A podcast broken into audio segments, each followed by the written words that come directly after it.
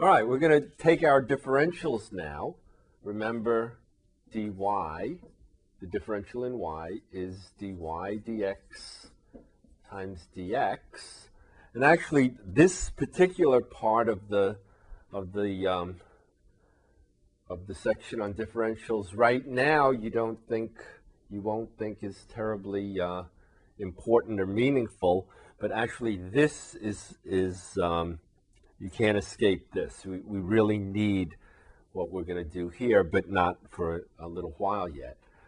But uh, each of our rules for differentiation can be converted into an equivalent rule using differentials. So, for example, um, you all know if y is equal to x to the n, right, then what? dy dx, the derivative, is what? nx to the n minus 1.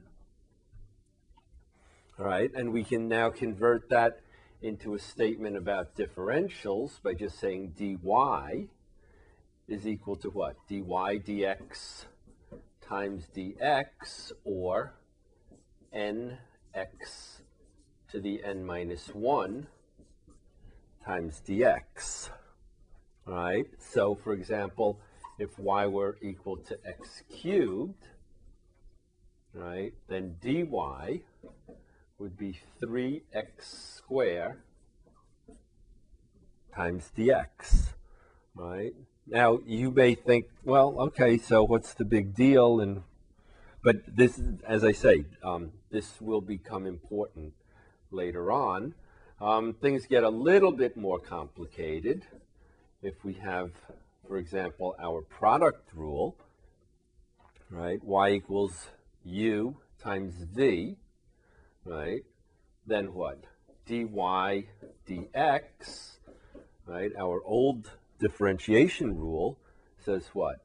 It's the first factor times the derivative of the second factor plus the second factor times the derivative of the first. Okay, so dy, right, is then what? u times dv dx dx plus v times du dx dx. Or we could just write that dy is equal to, do you recognize this? Right? This is what? Good. That's dv. Okay? And do you recognize this? Okay, right? That's du. So we have for product y equals u times v.